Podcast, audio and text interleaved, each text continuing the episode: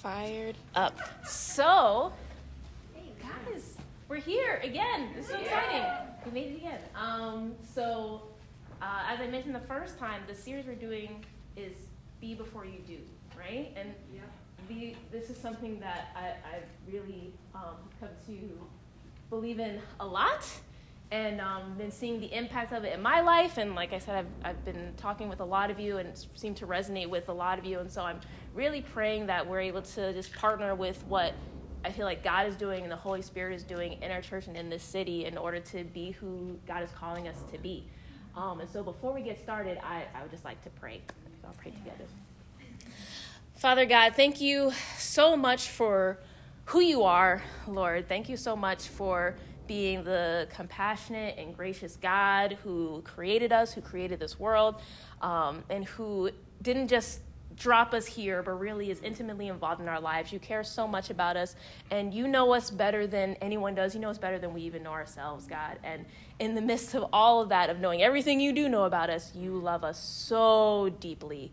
God, um, so much that you sent your one and only Son to sacrifice himself for us. And that's why we're able to be here today, God, because of your Son. I'm so grateful for every woman that's in this room. I'm so grateful for what your Spirit is doing here. I pray, God, that we could be attentive to your Spirit during this time that we, especially myself, can be humble to your word and be humble to what it is that you're doing in our midst, God, and that we would just embrace your truth wholeheartedly, Father. There's so much that rebels against your truth, God. There's Satan's lies all around us, Father, but I pray that we would recognize the voice of our shepherd, God, and, and follow you wholeheartedly, Lord. Please be with us during this time and during the fellowship afterwards. We love you. It's in Jesus' name I pray. Amen. Amen. So, the first thing we did last month, for those of you who remember, was be with God, right? Like starting there, that God is the center of, of everything that we do. He's the reason why we do what we do, and being with Him is the reason why we do what we do. All of our actions and everything come out of being with Him, or should come out of being with Him prayerfully, right? And lead us right back to being with Him on the last day, which is so encouraging. And today is be yourself, right? Crazy. Like everyone gets this advice all the time, right? Be yourself, be yourself, be yourself. And um, so I, I'm sure all of us have heard this. And you know, it's one of those things, there's so many things in this life that as you get older and you get more experience, becomes so much easier, right? And walking with Christ, we see this as well. So many things in the Christian life become so much, things that you thought were so complicated and difficult as a baby Christian. You're like, you know what? There are other things that are more complicated, but th- you know, I'm going to handle this. I don't think this is one of those things. I think, it, if anything, being yourself becomes harder the older we get. Being yourself becomes harder the more we walk with Christ. And just a heads up, next month is going to be be like Christ, right? So that's part of the tension, right? Is we know we need to be like Jesus, right? But somewhere in the midst of that, we also figure out how to be ourselves, how to be the unique person that God created us to be. He created you for a reason. He created us not automatons and robots for a reason. And yet, it can be really hard to embrace that fact and think that that's okay, who you are. You know, I look at my son, right? And when he was born, he didn't care what anybody thought of him, right? Did was completely unconcerned with our opinions, just did what he did and was who he was. And one of the things that I loved was as his little personality started to develop and I saw him play with other people, he would, you know, do what they were doing if he thought it was cool and if he didn't feel like it, like, oh, I'll do my thing, you know? Mm-hmm. And I just remember feeling like this relief as someone who's like a natural people pleaser, mm-hmm. like, oh, thank God. He knows how to, you know, he wants to be friendly, but he can do his own thing. And I vividly remember the first time I saw him really experience rejection on a playground. Um, it was up here. We didn't do much playground stuff down in Miami, so it's not like there's something particularly, you know, evil about Maine children. He just didn't get the opportunity. Um, but we're on the playground, and his idea of playing was, "You're playing with something. I'm going to go over and play with the thing you're playing with," you know. And so there was some kid, he, I guess, thought they were interesting, and he's running after this kid, and they, you know, play with the wheel. He runs to the wheel. They start moving the mulch. He starts moving the mulch. And then every time he would go to where this kid was, they would move. and then at, maybe the second or third time this happened, I saw him stop and kind of look like, like, what's going on here? And my heart broke. I'm like, my kid. um, and the, the thing that I could not stop thinking was, oh, Lord, if this traumatizes him and makes him change who he is, it makes him worry about people's opinions, it makes him worry about, like, okay, let me try to fit in. And you know what? I have no control over that. I have to accept that, like, there's really, that's a part of the process all of us go through. And there's a part that we should care what people think, you know what I mean? There's something healthy about like not being like a total psychopath, you know what I mean? And like, you know, and you know, there, there's some people who struggle with that and like amen. But there's there's like a certain degree of okay, like I, I'm concerned, but then when that concern gets so bone deep that we don't even know how to be who we are. Um, when I was reading this emotionally healthy discipleship, there's an assessment where it talks about the false self, right? How you can have this false self. And I already kind of knew I can be a little bit of a chameleon, right? But I'm not like I'm like I'm not fake. You know what I mean? Like I'm real. I'm just you know a little little malleable.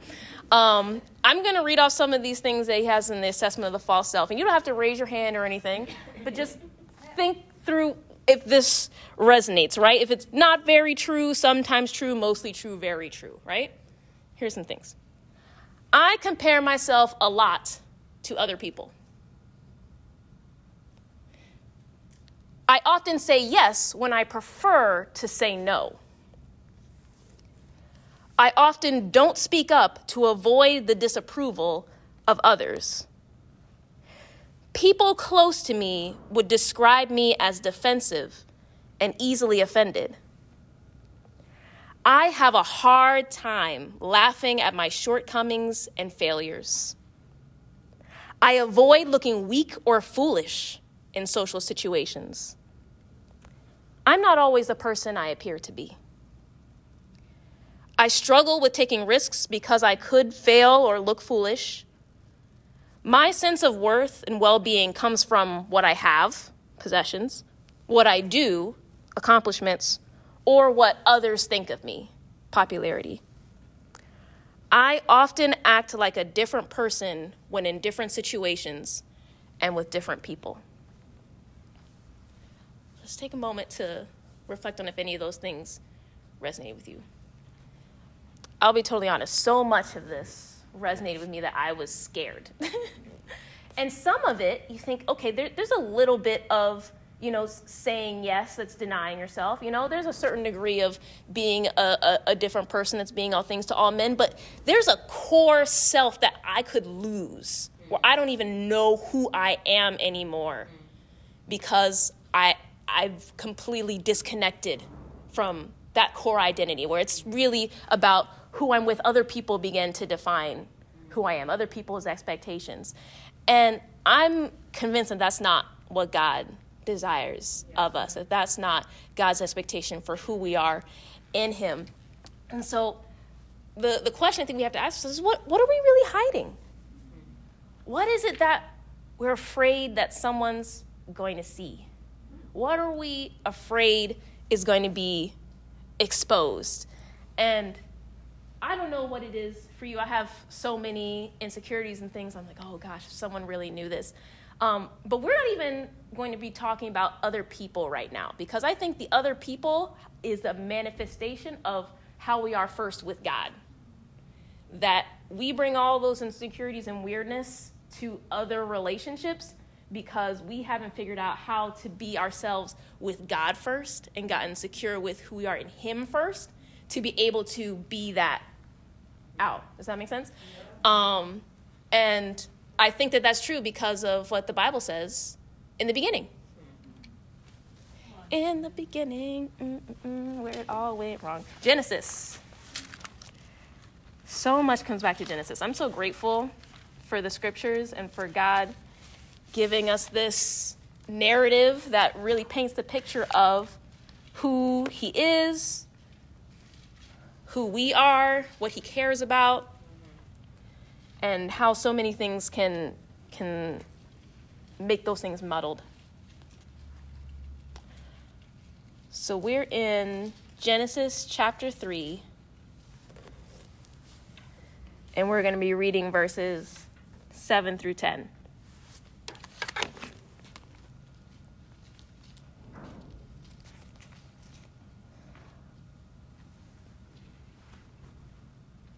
Actually, I lied. We're going to read verses 4 through 10.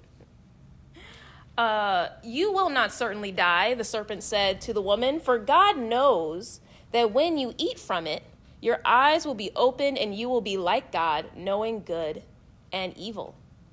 When the woman saw that the fruit of the tree was good for food and pleasing to the eye, and also desirable for gaining wisdom, she took some and ate it.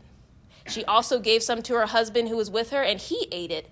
Then the eyes of both of them were opened, and they realized they were naked. So they sewed fig leaves together and made coverings for themselves. When the man and his wife heard the sound of the Lord God as he was walking in the garden in the cool of day, and they hid from the Lord God among the trees of the garden. But the Lord God called to the man, Where are you?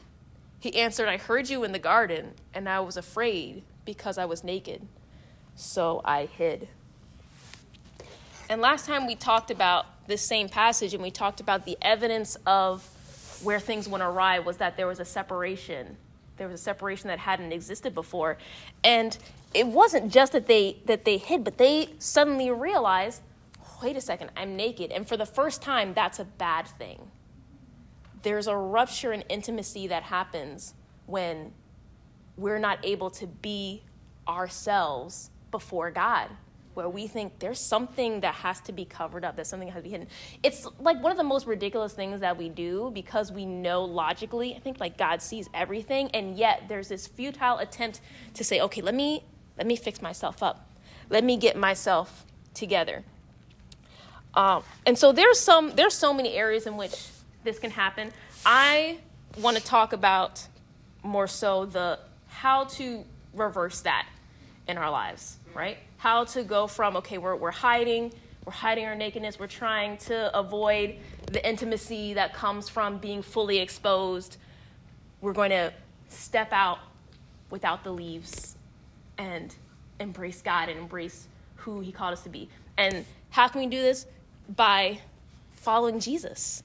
Crazy, right? Like, Jesus. Jesus is the example that we have of someone who lived completely himself, was completely himself, and was able to uh, reflect what it looks like for us. And I think sometimes you think like, okay, well, easy enough for Jesus, right? But I, am hoping that the examples that I show tonight will help us to feel like, okay, I really can follow the example of Jesus in being myself in a way that feels real and that feels human and that feels attainable, right? So there's so many areas. Obviously, Jesus was himself 100% of the time, right? But there are just a few areas that I want to look at tonight that I think we can really um, gain from. First off, limitations, right? There are some limitations that people have, mm-hmm. that we have. There are, you know, there's so there's 24 hours to the day, and there's a certain period of those that we spend sleeping, right? Sometimes based off your life circumstance, you've got kids, you're like, hey, like here's here's this child that I'm responsible for. You need some place to live, and places to live cost money, so you need a job, you know, like, okay, there's some period of time that I spend working. There's some capabilities that you have or you don't have. There's some things that, you know, are not moral, but just simply are a matter of being a human being. We have aches and pains, we have aging, we have even just being young and being inexperienced and be, all those things. We have different limitations. Yeah. And our society tells us that's a problem, that this is wrong, that any limit that you have needs to be destroyed, right? Like, oh, limitations are the end. Like you see it all the time, like limitless, no limits. Like, ah, you see that wall and you say, no, I'm gonna break through it, rah. And that's what we what we think of. Even we can put our faith language on that culture. And say, like, yeah, that's what real faith is. Real faith is uh, like never having to say no. Real faith is always being able to do everything all the time. And you can do, you know, I can do all things through Christ who strengthens me, you know? And that means somehow I'm able to actually do every single thing, ignoring the full context of what Paul's actually talking about, which is really just persevering and enduring terrible suffering and continuing to live with God. But what does Jesus do? You're like, why are we talking about Jesus when we're talking about limitations? Well, let's take a look. Let's look at John chapter 4. John chapter 4 Let's see what Jesus is up to in his ministry.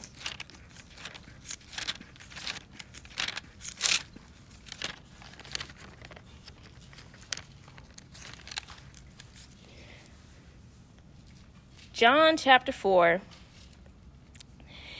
It says in verse 4 Now he had to go through Samaria.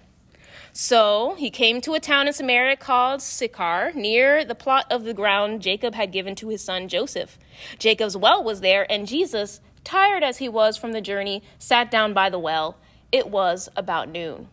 When a Samaritan woman came to draw water, Jesus said to her, Will you give me a drink? I I love this. We, those of us who are familiar with the story know that after this, he gets into a whole conversation with the Samaritan woman. She's like, Why are you talking to me? He's like, Listen, do you have any idea who I am? And she's like, I've got no clue, but like, what's up with this eternal water you're talking about? And then they get into talking about her life, and she becomes inspired. And it, it's, it's an incredible moment, and there's so many people who come to saving faith as a result of this conversation. But it all happens because Jesus tired as he was from the journey, sat down by the well. And I love that the gospel writer includes that detail, right? Because it's so easy to look and be like, well, of course, Jesus knew he was going to run into this woman. And so he strategically sat down at the well, like, I can't wait for the Samaritan woman to come. This conversation's going to be killer, you know? And it's very well that he knew. But the scripture says that he yeah. was tired. Yeah. He was tired, and therefore, he sat down. Like, how many of us view something like that as we failed? It's a weakness. I'm tired. I have to take a break. I have to sit. I can't do it all. And we look at ourselves and we're like, oh gosh, this is terrible. Instead of embracing the limitation and not even viewing it as, like, I wouldn't even describe this as a weakness necessarily. This is just Jesus subjecting himself to being in a human body. He's like, I'm in a human body. I feel tired. I'm going to sit down and rest. And for some reason, we can pathologize so much of what's just normal human limitation. It's not bad, it's not good, it's not moral, it's not about your character. It's just you're tired and you need to sleep. You don't have enough hours in the day. You literally are not, you know, the right requirement for whatever it is that you're trying to do. You're not tall enough, you're too, not short enough, you're not, you know, and they're like, "Oh gosh, like why can't I do the thing?" And it's like, "Cuz you can't." Cuz you can't. There are some things that I physically cannot ever do, and I could sit and be upset about it, or I can say, you know what? Amen. That's a limitation and embrace that God gave me limits. You know what's crazy? God embraces limits. Our limitless God, who can literally do whatever he pleases, he imposes limits on himself. After six days of work, God rested. Mm-hmm. What? He said he created everything that we know, the known universe, and maybe even more, and then said, That's enough. I'm done. He laid laws of physics in motion and said, All right, these are this is the way that the world is going to work, and I'm going to let it do that. Now he does break in from time to time and create miracles, but miracles are miracles because they're really not normal. You know what I mean? They happen once and then like not again. Like how many times does the Red Sea split? It happened one time. You know, there's things that he does, and I, by faith, there are times that we break through those limits, but it's by God's timing and by His Spirit, and not by because we decide I've got to, I have to push through because I have to push through. Yeah. Sometimes God calls us to do those incredible things and He works miracles through us, but that's not us saying like, oh, this limitation, I don't like it, yeah. so I'm going to ignore it. God limits himself. Jesus subjected himself to being in human form. Philippians 2 talks about how he didn't consider equality with God something to be grasped. He subjected himself to all of our human limitations. That's crazy, but he embraced that. He embraced feeling pain. He embraced feeling tired. He embraced feeling hungry and thirsty. God is a fan of limits, weird as it sounds, right? And so, in order to be like God, we have to be able to look at those limits and say, even in this, God is working. Even in this, God is glorified. Even in the ways in which yep. I am not like this other person, that I'm not like whoever it is that I think is amazing, and the way that God made me, and the way that He limited me and requires me to rely on Him. This is glorious. Yep. This is God's handiwork weakness. This is different from limits, right? This is like legit weakness. We don't like feeling weak. We don't like exposing weakness. Like that's what the word vulnerability is all about, right? I'm talking about like, oh, I want to be be vulnerable. Vulnerable means that you can be wounded. Vulnerable means you're like, hey, this is, you know, my bad leg. And someone's like, oh, I'm to kick you in it. And you're like, golly, why'd you kick me in my bad leg? Because you showed me where your weakness was. And now we pray that, you know, no one kicks us in our bad leg. But that's, that's a part of saying, like, I'm embracing my weaknesses, acknowledging, like, yep, all right, I, I've, got, I've got the bad leg. I've got the thing that just is not working right about me. Or maybe it's in how we feel, right? I'm feeling, it can be momentary weakness. It can be, I'm in a season where this, like, this is not going right. I'm going through hardship. I'm going through emotional turmoil. I'm going through a, a mental health challenge. I'm going through whatever's going on, and we feel weak and we hate it, and we pray for God to just take it away. Just take, just, just take it away, and then we can get mad when He doesn't. Let's look at Jesus. What does Jesus do? Matthew chapter 26.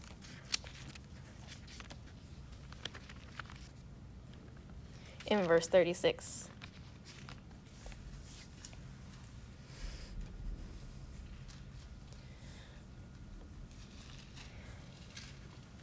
So here in Matthew, it says, Then Jesus went with his disciples to a place called Gethsemane, and he said to them, Sit here while I go over there and pray. He took Peter and the two sons of Zebedee along with him, and he began to be sorrowful and troubled.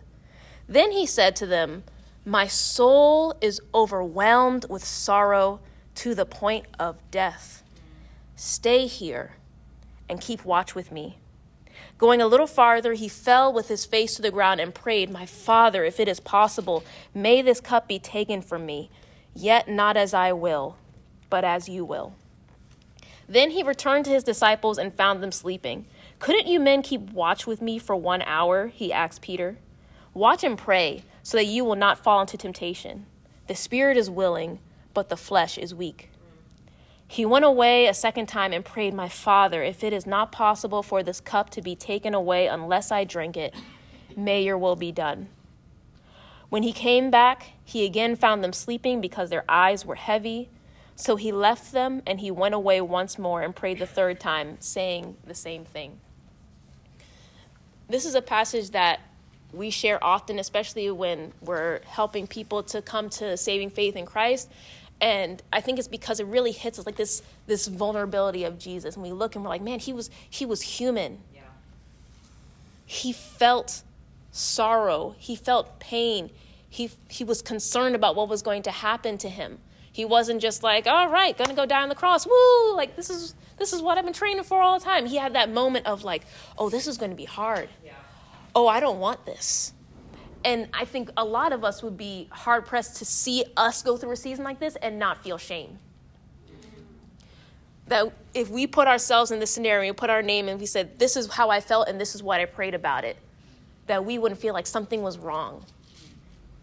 And yet, I'm so grateful that this is in the scriptures. I'm so grateful that not only did this happen, but that it was exposed that Jesus exposed this. He did not secretly feel the sorrow, he shared it. He said like how do we know that this was true if he didn't say it? If he didn't allow the disciples to come in, he didn't ju- it doesn't just say and then Jesus felt sorrowful. Jesus said, "I am feeling sorrowful. I my soul is overwhelmed to the point of death." and be here with me. And in his prayers to God, he prayed for what he really wanted. God, can you take this away? Could we not? Is, is, there is there is there another way? He was surrendered, and yet he was himself. Yeah. Does that make sense? He he I think so often when we're in these moments, we want to fast forward through to what we know the right answer is. We want to fast forward through the feeling, through the hardship, because we know what we should feel and what, what needs to happen, and gotta deny myself. And so we'll, we'll pray like, God, I know that this is tough, but you know, I, you know, I'm gonna blah blah blah blah. And we're telling God His plan, and we don't give Him time to work His way through us to get our hearts really where it needs to be. We're trying to like kick our hearts down the road and be like, okay, here's my 10 point plan for how I'm going to get myself together in order to do what I know I ought to do. Instead of praying to God and sitting with the feeling. Jesus felt his feelings.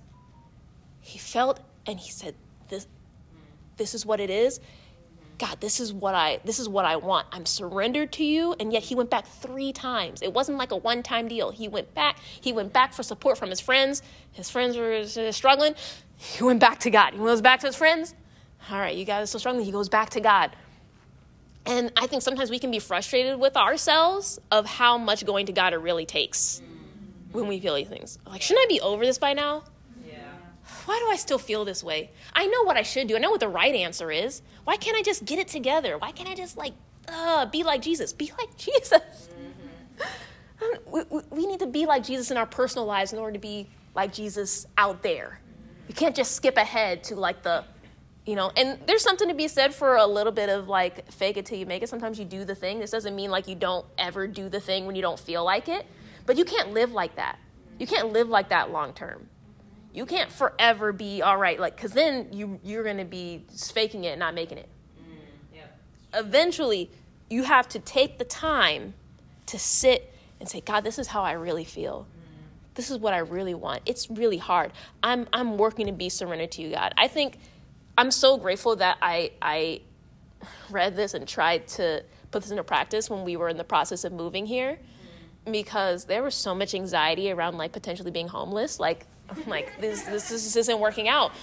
And I think normal Julian would have just been ruled by the anxiety and the fear and been like, I should be faithful, but oh my gosh, and like, be faithful. And maybe faithful is just like running for this thing that looks like the good thing. And I remember at one point just like stopping in the middle of my bedroom and saying, God, I just feel so anxious. Just be with me in this anxiety. I just want to s- stand here with you and feel the anxiety with you.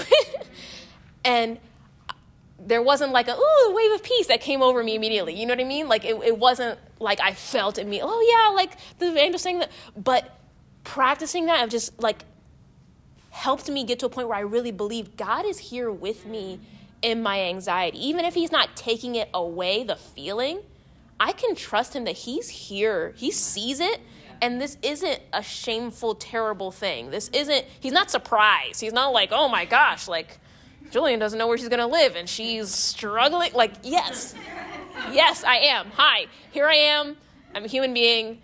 I care about these things. And I think that sitting in that helped me to make faithful decisions that led to where we live now. There are some other things that turned up that seemed like, okay, maybe we just jump on this. And I remember Steve being like, maybe we should just jump on this option. And because it seems like a sure thing. And I was like, it just doesn't seem, there was something that just seemed not quite right there. And there was another option that was a bit more of a long shot. And, but thankfully he was like, you know what? It, I'll I'll stand with you if you're okay with potentially losing this and like not having anything. But if you feel like it's a faithful choice, and like amen. I'm like, yeah, I really, I really do. I really do. And it worked out immensely and we pay way less than we would have and have way more space than we would have if we had just if I had taken the time to just be like, okay, I feel uh, yeah, Lion was intensely involved with that whole process. Um, and yeah, saw the whole thing unfold. Um, but I think instead of pushing past and being like, okay, I have to get to the place to get to the place of real peace, which we see Jesus does. He accepts it. He goes to the cross, and he's the amazing Savior that we know and we love. But he went through this processing of the feelings with God and didn't take a shortcut, and that's incredible. Yeah. So I want to make it clear that you're more than your shortcomings, right? I think so often we talk about like be yourself and it's like be the worst person like you are terrible and you need to just accept that. Like we think of like, okay, who I am before God, and we're like, who I am before God is a wretch. Like I'm depraved, I'm awful, I still don't understand, I'm scum on the bottom of issue. And there's so much of that comes from some aspect of truth, you know what I mean? Because we can be really messed up individuals, you know, we have sin, and again, we have things that aren't even moral shortcomings that are just like, man, we yeah. To have limitations and weaknesses, and it's hard. And, and that can be really hard for us to accept. But I think sometimes on the flip side, it can be hard to accept that even with all that, you're actually still more than that. That doesn't, that's not all of who you are, even when you think of being yourself. You're putting forward whatever you're thinking, this is, this is what people really want to see of me. This is the good parts of me. And sometimes we don't even know what the good parts are. You're putting forward what you think other people need to see, but like, God knows the good parts of you. And sometimes, for the sake of whatever we think other people think is good, we are ignoring and we're stamping down and we are hiding what's really beautiful and good about us. What God really wants, the light that God really wants us to shine in the world. And some of that's limitations and some of that is more. So, again, we're going to get fired up about Jesus. So, Matthew, we're going to go a little further ahead in Matthew chapter 3.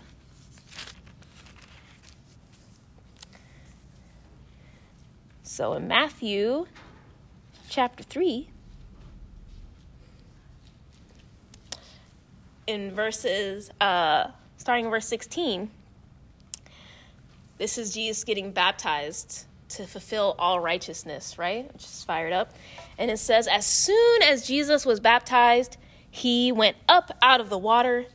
At that moment, heaven was opened, and he saw the Spirit of God descending like a dove and alighting on him. And a voice from heaven said, This is my Son, whom I love. With him I am well pleased. Isn't it just the dream? Mm. audible voice from heaven comes down after your baptism. This is my son. Like, oh, come on. Like, the, like I think this is what we all think. Like, if I just had this, if I just had like an actual voice come out of the clouds and light on me and tell me like mm. I'm pleased with you, like then like I'd be set, right? And so like this is a this is an awesome fired up moment. What I think is fascinating is what happens directly after this moment, right? So immediately afterwards, it says, Then Jesus was led by the Spirit into the wilderness to be tempted by the devil. Gracious. Holy Spirit? Really? That's what you want to do here? You know? Gonna kill the vibe here? All right, cool. So he goes out to the wilderness to be tempted by the devil. And it says, After fasting 40 days and 40 nights, he was hungry. Human limitations, guys.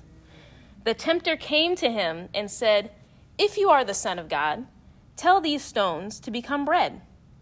Jesus answered, It is written, Man shall not live on bread alone, but on every word that comes from the mouth of God.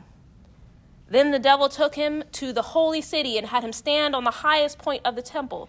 If you are the Son of God, he said, throw yourself down, for it is written, He will command His angels concerning you, and they will lift you up in their hands, so that you will not strike your foot against a stone. Jesus answered him, It is also written, do not put the Lord your God to the test. Again, the devil took him to a very high mountain and showed him all the kingdoms of the world in their splendor. All this I will give you, he said, if you will bow down and worship me. Jesus said to him, Away from me, Satan, for it is written, Worship the Lord your God and serve him only.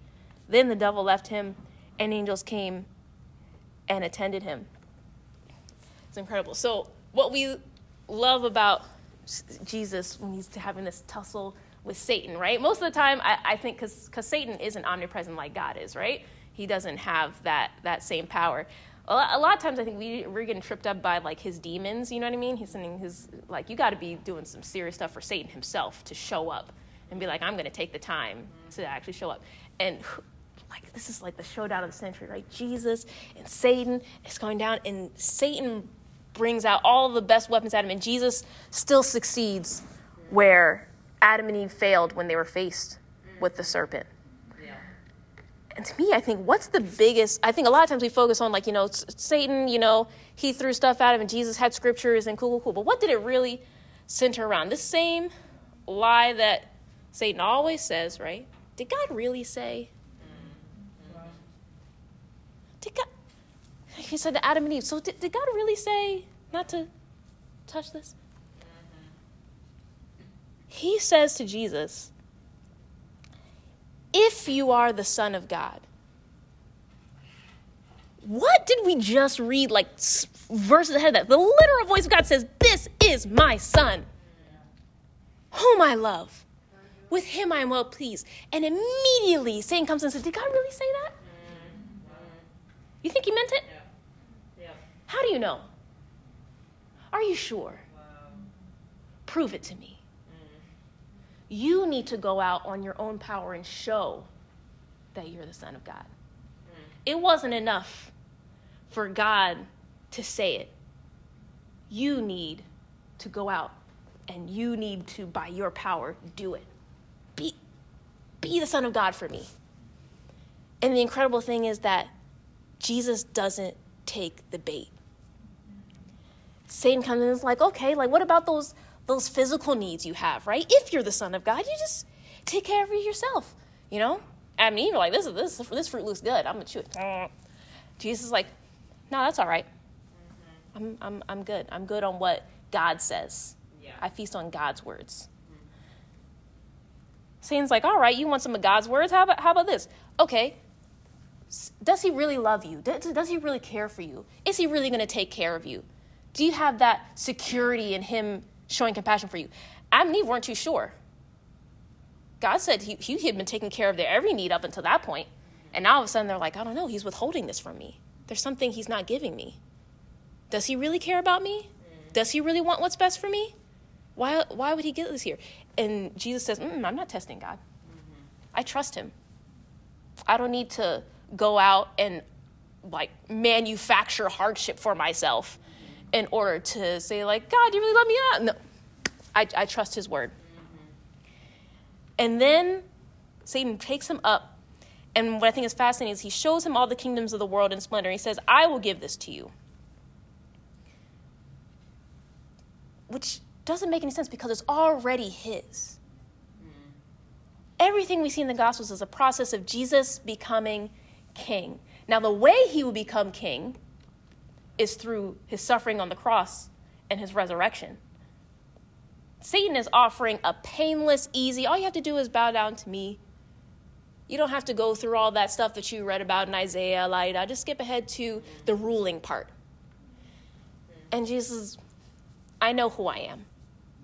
I'm the suffering servant. I know who I am. I'm king over heaven and earth. I know who I am. I don't I don't do get here by serving you, but by serving God. He's the one who has the authority. For Adam and Eve, it was really tough. He, Satan, the serpent came and said, "You can be like God," and they didn't answer back and be like, "We already are." Like we have enough of God that we need. He created us in His image, and He said that is enough for us, and we are going to embrace that. That the the aspects of Himself that He put in us is sufficient. We don't need whatever other things that you think qualities of God that we need. We have what we need. Jesus was secure. He said, You know what? I know who I really am. And so, in, in following Jesus, even as we're trying to be like Jesus, there's this question okay, who, who are you really? Who, who am I really? Who does God say that I am? Am I guilty of falling for one of Satan's oldest tricks of not believing who God says that I am. Not just the difficult parts, right? Not just like, oh man, because because because Satan will point out plenty of flaws to you, right? He'll point out this is uh, this and that. You don't even necessarily need to go into the scriptures to find out the places where you fall short, because mm-hmm. Satan will show up on your doorstep and mm-hmm. put up a really scary looking mirror. Mm-hmm. But we do need to go into God in order to understand who we are in terms of His image. Again, it comes right back to being with Him, being with God, sitting with God, understanding His character so that we can see where that's reflected in us. So that we can see this, this is who I'm called to be in the way that He's called me to be. And it's not easy. It's not an easy road he's going to take us on. There's there's some refining that happens and there's some hardship, but even in that, he's saying, You'll see glimpses of my glory, just like Jesus did, just like Jesus reflected. I think one of the incredible things about God, right, is that these things, the, the limitations, the weaknesses, and the, the amazing glory of God, these are not in opposition to each other, even though we feel like it is. We feel like it's this or that, this but that. Oh, I'm, you know, organized, but I'm not as compassionate. You know, like, okay, these are things. And Jesus and God are yes and. And that's that's the thing that disarms Satan because he tells you you, you can't, these things can't coexist in the same person. Mm-hmm. You can't be both weak and strong. And God says, yes, you you are weak. Yeah. And yet you're you're strong enough for what I've called you to. He says, yes, you are flawed. And you're redeemable. Yes, you are sinful and you are made holy. Mm-hmm. Yes, you are unlike me and you are the thing that's most like me in creation. Mm. All these things, yeah. these rigid categories that we create, are an illusion, right? Part of being ourselves before God means embracing the yes and means rejecting the battle that Satan wants us to fight and embracing the peace of God that we can sit in the presence of a holy God who knows us intimately and desires for us to see ourselves as he does. Right? Now, like I said, next month we're going to be talking about being like Christ, right? And that whole journey of like, okay, there are there are some aspects of ourselves that we change and that are but they're transformed through God. They're not us pushing down and suppressing, right? There's a transformation of at our core who we are that happens through the Holy Spirit, right? And so part of us embracing that transformation process is embracing who we are at our core and embracing that that's exactly who God has made us to be. So here's a couple of practical things, right? That's we kind of have talked about a bit in the course of this, but just to put bullet points, right? Um, embrace your limitations. You're like, Julian, that's not practical at all, right? Like, this is like the vaguest, whatever. But I want you to really think, like, okay, what are some things that are limits that I view as the enemy? And perhaps they just are what they are. You know, uh, for myself, and I've mentioned this multiple times, but this is probably the biggest limitation I have. I have ADHD, right? It like affects so much of my life. It affects so much of my Christian life. It affects so much of my parenting. It and I have spent so much time being mad at God for how my brain operates, mm-hmm. and saying why why would you make me this way, right? And more recently, I looked at them and like, you know what? I, there's something about embracing that limitation mm-hmm. and saying, okay, it is what it is, and I could sit here and be distracted in my prayers and then like spend the next however long like being distracted while I apologize. like, like, oh God, I'm so sorry that I got distracted with um what is that thing? And then like, no, I haven't done my full penance. Or I can just say, God's not surprised. He's not like, whoa, Julian, you got distracted again. Like what's going on? Like he he knows even better than I do what's going on in there. So just embracing it and accepting it and saying like, this is what it is. Okay, like I'm I'm not gonna be like the three hour like epic prayer session, except for maybe like once in a blue moon when I get like hyper focused, which is a whole other thing. But usually I'll be like, okay, the thought comes and I embrace it when it comes, and then when it goes, I say amen. Amen. I'm I'm not gonna beat myself up about it and make it a moral failing when it's yeah, yeah. a limitation.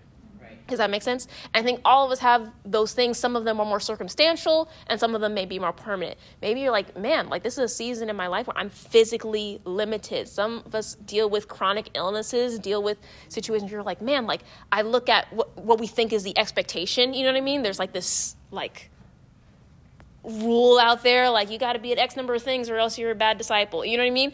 And and maybe you're killing yourself. And you're like oh gosh. Or maybe you say look i'm going to embrace this limitation and find a way to be who god's calling me to be in the way that he made me in the body he gave me.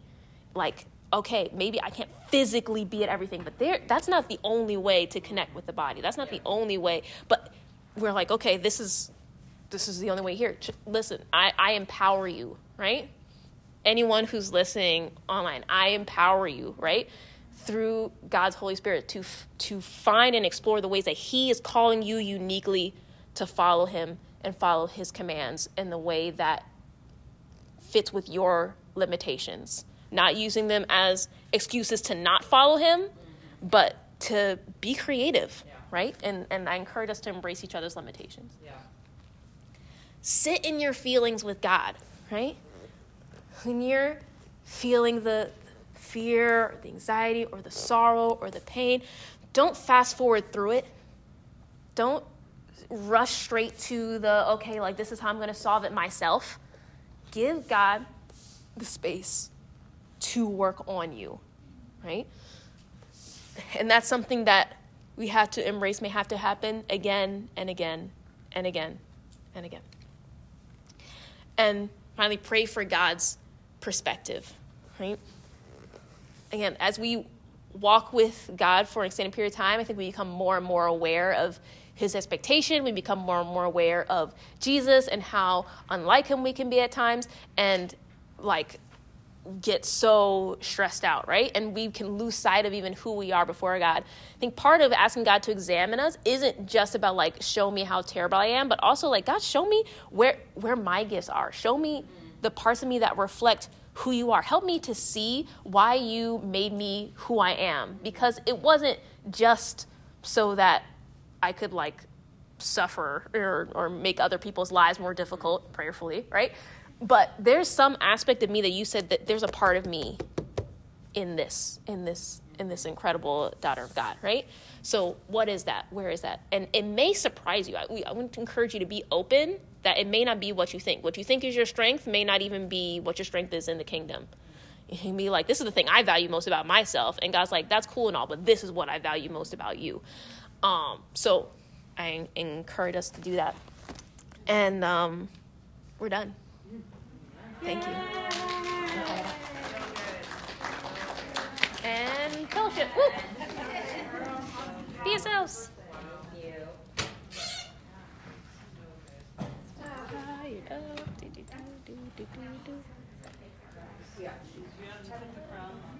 I'm going to log out. I don't know how to do that. Yeah. There you go. I was gonna figure it out eventually. Stop the Oh. recording. Oh gosh.